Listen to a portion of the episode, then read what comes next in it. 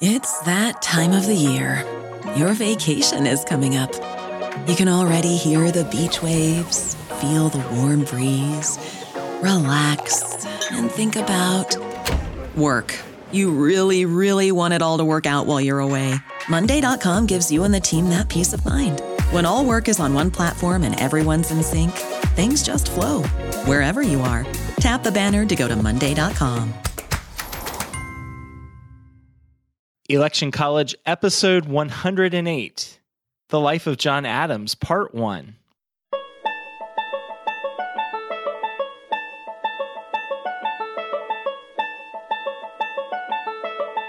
Let's throw a political party. Face it, the political scene sucks, but did it always? It's time for Election College, and class is in session. Now, your hosts, Jason Goff and Ben Smith.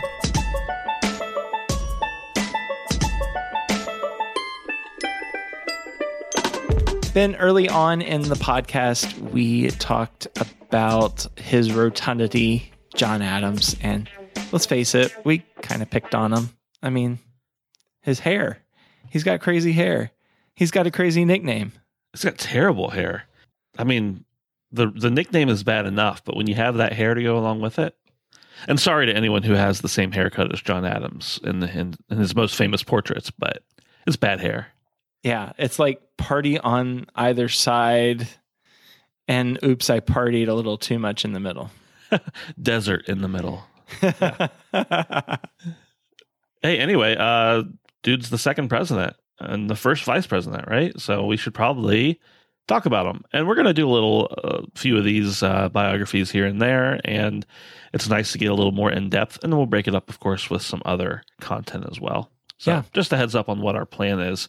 Uh, we like talking about history, so that's what we're doing. yeah, so let us know what you think. You can, of course, can interact with us at Election College on Twitter and Facebook and all those great places. So, yeah, let us know what you think. So, John Adams, he was born way back in October of 1735. And of course, that was before the clocks changed or the calendar changed. So, you could say he was born on the 30th of October or the 19th, and you'd be right. yeah, either way, you're probably going to be the right one. Uh, not many people are going by the Julian calendar anymore these days, but hey, if you do, October 19th, have fun. Uh, so he has two younger brothers, and uh, he was born in Braintree, Massachusetts, which actually now is called Quincy, Massachusetts. Spoiler alert for the future. And uh, there's actually a National Historic Park there where he was born called, go figure, Adams National Historical Park. Ha. So his dad was a Congregationalist deacon, and he was a farmer and a lieutenant in the militia. And he also was involved in politics. He was a town councilman and he supervised all kinds of stuff like the building of schools and roads.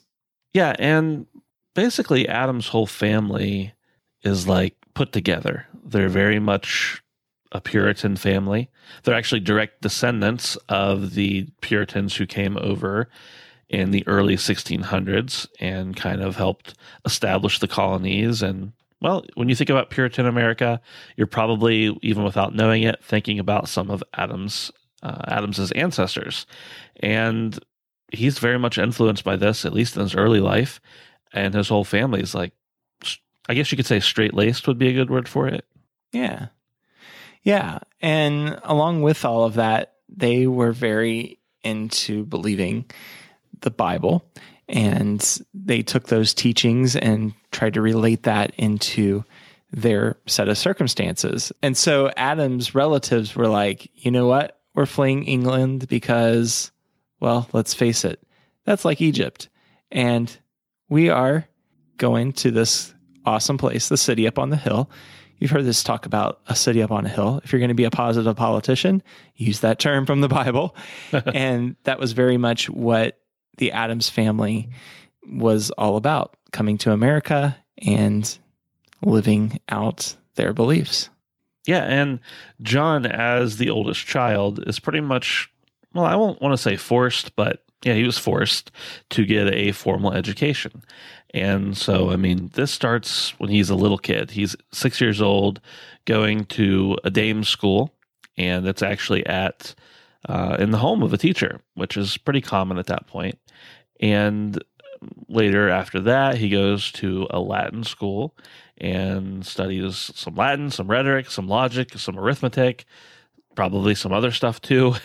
And he hates it. I mean, most of his uh, talks and discussions about his early education were distasteful and he he didn't like being disciplined at school he didn't like being taught by the same teacher all the time especially that teacher who wants to be taught by the same guy too right and uh, he's like I, I just want to be a farmer why do i have to do this Yeah. So, like any aspiring farmer, what do you do? You go to Harvard. Sounds like a great idea, right? that's right absolutely Yeah. So he turns 16 years old. He goes to Harvard College, and this is in 1751. And his dad is like, Well, of course you're going to become a minister, right? And John is like, mm, No, I don't think so. I'm all about becoming a lawyer. And he further separated from his father and his heritage by saying, You know what? uh, all the stuff about being a Calvinist and uh, having the beliefs like the Puritans, mm, I don't believe that either. I'm a Unitarian. So he's doing his own thing. Yeah if you know anything about unitarians they're like the opposite of calvinists other than the fact they believe in god. So if you could have turned any more further away from his parents than john adams did i would have liked to see you try. But anyway the uh the french and indian war comes along and john is like i don't really know what i'm supposed to do here. I feel like i'm supposed to go fight because that's what a lot of people are doing. But a lot of people in what do you say my my class standing are people who just kind of want to watch from the sidelines. So Adam says i really really really really really wanted to be a soldier. Um, i definitely didn't want to be a lawyer. However spoiler alert he becomes a lawyer right. So in 1756, he becomes an apprentice in the office of John Putnam, who was a leading attorney in Worcester, Massachusetts. And by 1758, he's got his degree from Harvard and he's admitted to the bar. And he is, well, he's ready to go. Degree in hand, he's got a job, and he's publishing different essays. Now, the essays were written under the name Humphrey Plowjogger, Plowjogger. yeah either one of those Yeah, works Yeah. And uh, he was writing all kinds of stuff that was in opposition to what English Parliament was imposing on the colonies. Yeah, and that kind of becomes a theme in his life. In case you didn't have any idea, uh, we'll get into that here in just a moment. But uh, while he's working through his uh, law practice, he meets his third cousin named Abigail Smith, and they're like, "Well, we might. I mean, we might as well get married because why not?" And so they do. They get married in October of 1764, and uh oh, Abigail's parents her dad is a congregational minister. I don't really know if that caused any trouble between them, but it's certainly interesting that, oh, that's what his dad was too. Yeah. So, man, what is a third cousin? That's like if your grandparents were cousins, something like that. I think it's far enough out it's legal in the United States, but it still sounds creepy. Yeah. Yeah. There's there's been closer relations that got married. Uh, of course. Yeah. So, hey, no condemnation there, John. So, um 1765 rolls around and we got this crazy stamp act that was imposed by the British Parliament and the American legislatures had nothing to do with it. So you got all kinds of taxation without representation. Now, the big thing is who in the world is British Parliament? Because according to the colonists, the British Parliament had nothing to do with the colonies. Sure, they were both under the rule of the king, but you know what? British Parliament really wants some money. so, Yeah. so what it comes down to is is this a power grab by Parliament? And if you're a colonist, you're going to say, um, "That's exactly what it is. You want my money, and you don't deserve it." Well, unless you're a loyalist, and we don't need those guys anyway, so let's forget about them ever existing. We're doing some revisionist history here in the bad kind of way. but uh, yeah, so I mean, the Stamp Act comes along. Adams helps write the Braintree instructions, which are um, basically instructions to his own town, and those become the kind of guidelines for all the other colonies and all the other towns and everything. And basically, he's like, hey, the Stamp Act is bad. And if you are an Englishman, you are free. You have these rights. You should be taxed only by your consent, and you should be put under a trial only if you have basically a jury. So, yeah, he's already like, hey, king, stop it. Hey, citizens, rise up. Yeah. Hey, you want to talk about the Boston Massacre a little bit? Yeah, I think that's probably a good idea. In March of 1770, it's the Boston Massacre. And it sounds like it's exciting, but it's really not. Yeah. So some British soldiers, they kill five civilians. And these soldiers were accused of, well, going out and killing Americans. and that's not cool. Right. So they were arrested on criminal charges. And guess what? They have trouble finding representation. Go figure. Yeah. So John Adams, he's like, okay, I'll defend them. And he's like, this is going to kind of hurt my reputation. Actually, it's going to damage it a great deal. yeah. But um, Adams is, he's making statements and he says, a pretty famous quote. He says, quote, facts are stubborn things, and whatever may be our wishes, our inclinations, or the dictates of our passions, they cannot alter the state of facts and evidence. So he's defending them, and guess what? He gets them acquitted. Uh, at least six of the soldiers were acquitted.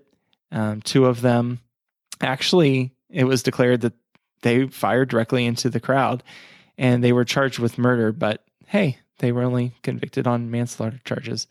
And so Adams gets a little paycheck from the soldiers on this. Yeah, and Adams actually kind of made. Uh, you, you know how you see in movies a lot of times, or even if you watch a lot of court TV, I suppose they're trying to select the jurors, and one lawyer just keeps popping up and saying, "Nope, nope, nope, nope." That's basically Adams. He pretty much makes the jury conform in such a way that well, it's kind of brilliant if you think about it. But he makes the jury conform in such a way that there is no chance he's going to lose. And of course, we know he didn't. Yeah. So with all this increased exposure, and let's face it, the guy can talk, right? Hey, why not get involved in politics? It seems like that would be the job for you. Of course. So, yeah. So he's doing his lawyer thing, and his family decides, you know what? Let's uh let's move out to the country. Um, but guess what? John's like, you know what? I think I'll stay here in Boston for a while and work really hard. And I can't imagine this, Ben, shipping your family off because they had what six kids. I A think lot, five of them survived. Mhm. Uh, yeah, the the fam is off in Braintree, and he's in Boston. He's like, "Yep, good times. I'm gonna work by six a.m. and work until nine o'clock at night, and nobody's gonna bother me because I'm gonna devote myself wholly to this." I know. I've I mean, I've worked longer days than that many times, but I've never thought, man, I'm so happy to be working instead of with my family. Um, I don't know if that's a good thing or a bad thing. That might be one of his character flaws, but needless to say, he was definitely devoted uh, to his work. Yeah. So, uh, and just a little spoiler alert: they all get reunited. He decides to move Yeah. out to the country and hang Mhm. out with Abigail. But uh, anyway, hey, all of this stuff about the British Parliament and all of that, it continues. It's crazy. There's all kinds of acts being passed. Uh, there's the Coercive Acts and the Tea Act, which the British Parliament was like, yep, we're going to impose these on you. And Adams and his cohorts in Boston are like, uh, no, thank you. We hate you. yeah. And then uh, just to show you how much we hate you, we're throwing a tea party. And of course, the colonists do. They throw all the tea overboard, and it's pretty much in protest directly to the British acts of the Coercive Acts and the Tea Act. And Adams, well, we don't know for sure if he was like directly involved, actually out there throwing tea overboard, but a lot of people thought he might have been, and especially the British thought he might have been. So they actually detained him and talked to him for a little bit. And he's like, I didn't do it, but I'm pretty happy they did. So whatever that means. Way to go. Hey, Ben, did you realize that that was if in today's money, that's a million bucks that they poured I know. into Boston Harbor? That's a lot of Pepsi. Yeah. It's crazy. I wonder how many fish enjoyed the tea. Or died. Yeah. Ugh. Can uh, can fish swim in tea? Uh, for a time, I'm sure. Huh. If anybody happens to know that, don't try it. But if you know, off just offhand, if they can swim in tea, let us know. And maybe somebody can remind us to Google caffeine's effects on fish. oh man. Yeah. No. So, yeah. So Adams is pretty much a, a statesman or a colony man for Massachusetts, and uh, the colony decides to send Adams to the Continental Congress in 1774, and he does that for the first Continental Congress and the second, and of course we've talked about the Continental Congress. The original intent is to provide representation for the colonies. And he's like serving away. He's saying, you know what? Trials should be jury trials. Everybody should have a presumption of innocence until proven guilty. Um, you should have some sort of representation. And guess what?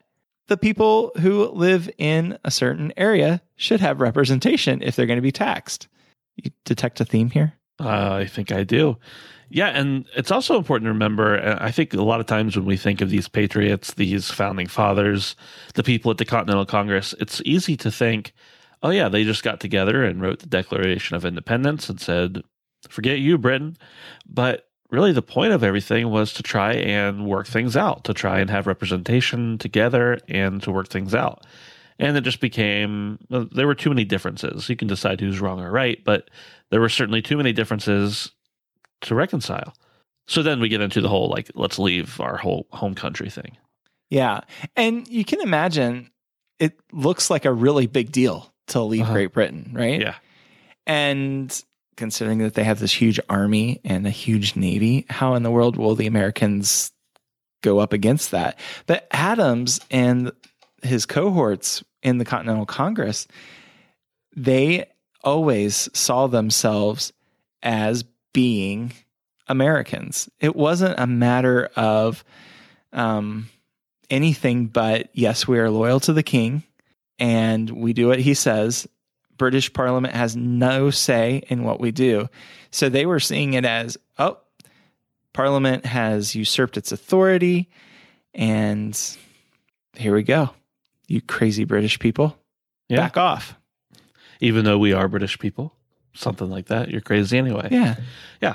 Hey, so in in uh, June of 1775, uh, they're still trying to get the colonies united, especially John Adams, who's like super on board at this point with leaving Great Britain.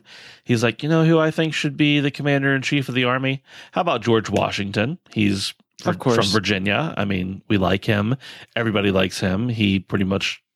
He's, you know, he's probably going to be like president someday or something. So, Probably. yeah, let's go ahead and make him the commander in chief. And everybody in Congress pretty much respects John Adams because he talks a lot and he is smart and he writes very well and is a go getter. And they're like, okay, yeah, let's just do that. We're good. Yeah. And, you know, this was something that I've been thinking a lot about since we were talking about um, George Washington last week about what a strategic move it was to have George Washington be the commander in chief. Because a lot of what we're seeing here now, I don't want to discount the fact that there were events going on in the South, and I do recommend watching the movie The Patriot, and and, and know that we do acknowledge that there were aspects of the revolution big things that were going on in the South. But what we have here is a bunch of New Englanders who are very active in the fight. And in the Continental Congress, they need some advocates from the South. So this was a very smart decision to have Washington be the commander in chief. And I guess I never saw that regionalism.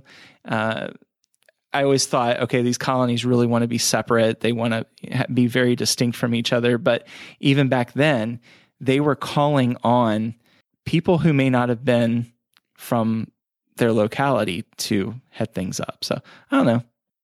It's kind of yeah. a big deal getting a yeah. Virginian. I mean, locality has been a theme, I think, throughout all what is it now 108 episodes right. of uh, election college and pretty much the last 250 years of the united states. So yeah it certainly mattered a lot to get somebody who was from the south and well who was just the right guy for the job i guess you could say. Yeah. So yay george. Yay john adams. And uh, adams he uh, he was the man. I mean people were asking him all about what it's like to form a new government. Yeah, they pretty much were like, "Hey, what do you think?" And he told them, and then they were like, "Dude, write write a book, put them in a paper or something, do something with this." And he's like, "Nah, I'm just gonna write you guys letters. That's pretty cool."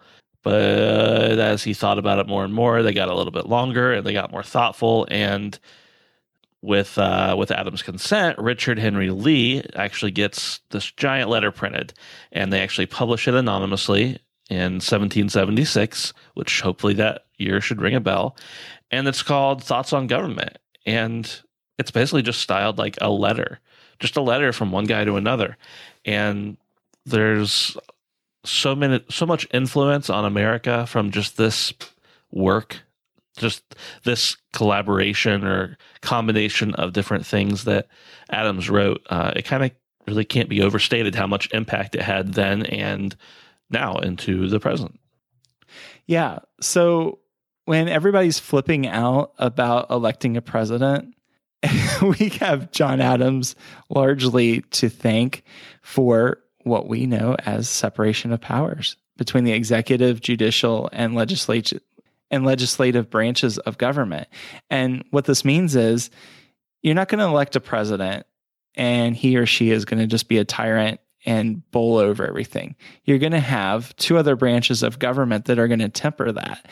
So, what wisdom was that that Adams would think of that, where you're not going to have just one person barreling over everyone? So I take great comfort in that because no matter what's going on in today's political landscape, hey, you've got two other branches that have to be tempered, have right. to temper that. Yeah. Uh, Jason, have you ever heard of the Declaration of Independence? Uh, I think I, uh, yeah, yeah, that was the one where um, we the people, right? Yeah, that's that's the one I was talking no, about. That's not. uh, I think that I think you're thinking of a preamble to the Constitution, but I digress. What Constitution? So there's this what they call a committee of five. That is basically they say, "Hey, uh, write the Declaration of Independence, you guys." And they're like, all right, I guess. and uh, there's John Adams, of course, Thomas Jefferson, which is the one we probably most closely associate with the Declaration of Independence, Benjamin Franklin, Robert Livingston, and Roger Sherman. And basically, they get together, they talk about an outline that everybody should follow. And they're like, hey, uh, Thomas Jefferson, you write the first draft. And Thomas Jefferson's like, no, Adams should write the first draft. And Adams is like, I'm not going to do it and you should do it. So Jefferson kind of gets stuck with it. In the end, I guess it's kind of funny there was an argument over who should write one of the most influential pieces of documentation in America's history. Yeah, I love that one of the reasons Adam was like, um, hey, TJ, you need to write it is because, hey, you're a Virginian and I'm obnoxious. and you write better. So there you go. Yeah, he actually cited himself as being obnoxious. So more power to him, I guess. He he knew how people thought about him. Yeah.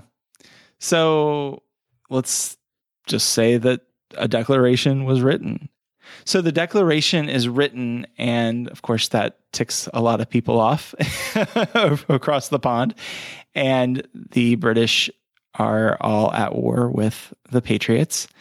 And Adams essentially becomes the guy who is like the Secretary of War during this time. And he's thinking of, while all this is going on, hmm, what does a peace treaty look like?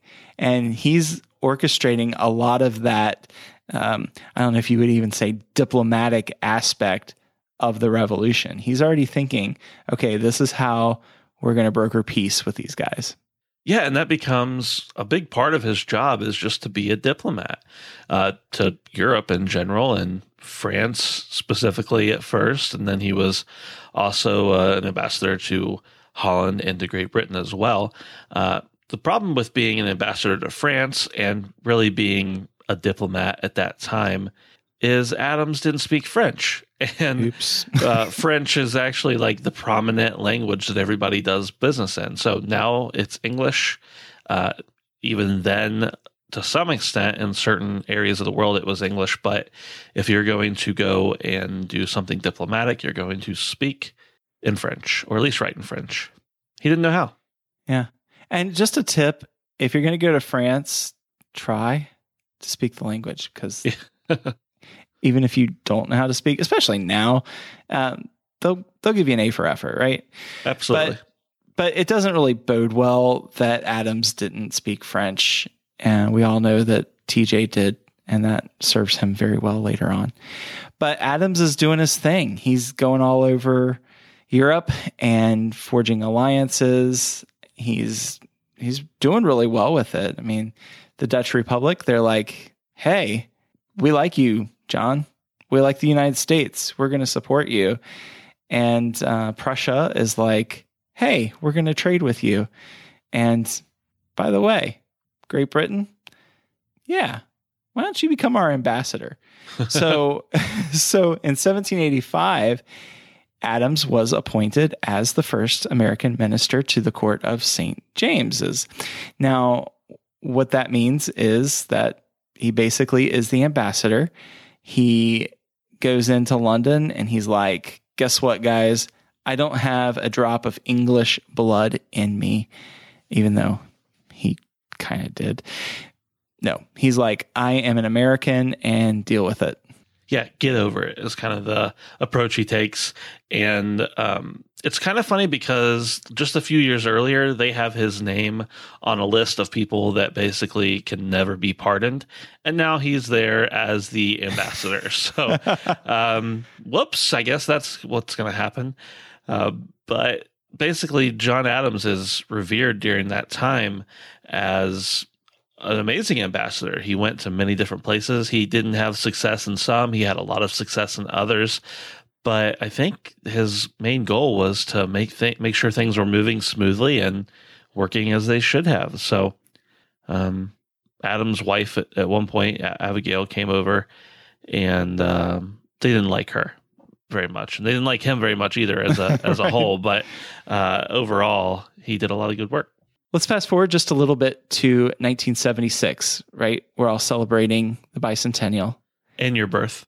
Yeah. Oh man, 40 is looming. It is coming. so, Queen Elizabeth II, she is talking about John Adams. And she says, John Adams, America's first ambassador, said to my ancestor, King George III, that it was his desire to help with the restoration of the quote, old good nature and the old good humor between our peoples. And she said, That restoration has long been made, and the links of language, tradition, and personal contact have maintained it. So you can pretty much credit John Adams with being the one who set the tone, the positive tone between the United States and Great Britain, believe it or not. Yeah, and we are going to wrap it up for this episode. And in the next episode, we will talk about from this point forward in John Adams' life, including his vice presidency and presidency and all that good stuff. Sorry if you didn't know he was going to be the president someday. I just spoiled it for you. But if you want to be an give away the ambassador, that's right. No, not at all. If you want to be an ambassador to all of your friends, um, please do go out and tell them about Election College. As I have said many times, and Jason has said many times, and many other people smarter than us have said many times, the best way to get the word out is by you. So tell your friends, um, post it online if you want.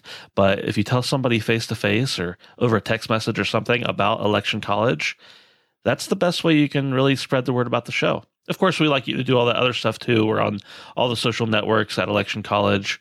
Um, we we'd love to interact with you there. But the best way is to say, "Hey, have you heard about Election College?" Yeah, even if it's just one person you share it with. Hey, they need to hear it. Take a break from the current political scene and dive into history with us. Of course, you can interact with us on Twitter, Facebook, and Instagram at Election College. And don't forget, you can help support the podcast by visiting our Amazon affiliate link.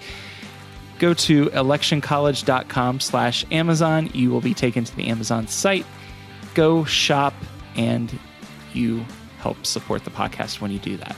Thank you, especially for the last few weeks where we've had an astonishing uh, number of downloads and listens and everything else. Uh, we are really happy to do the show for like five people, but it's really cool when we know that lots, lots more than that are listening. So thanks. Yeah, we'll see you next time.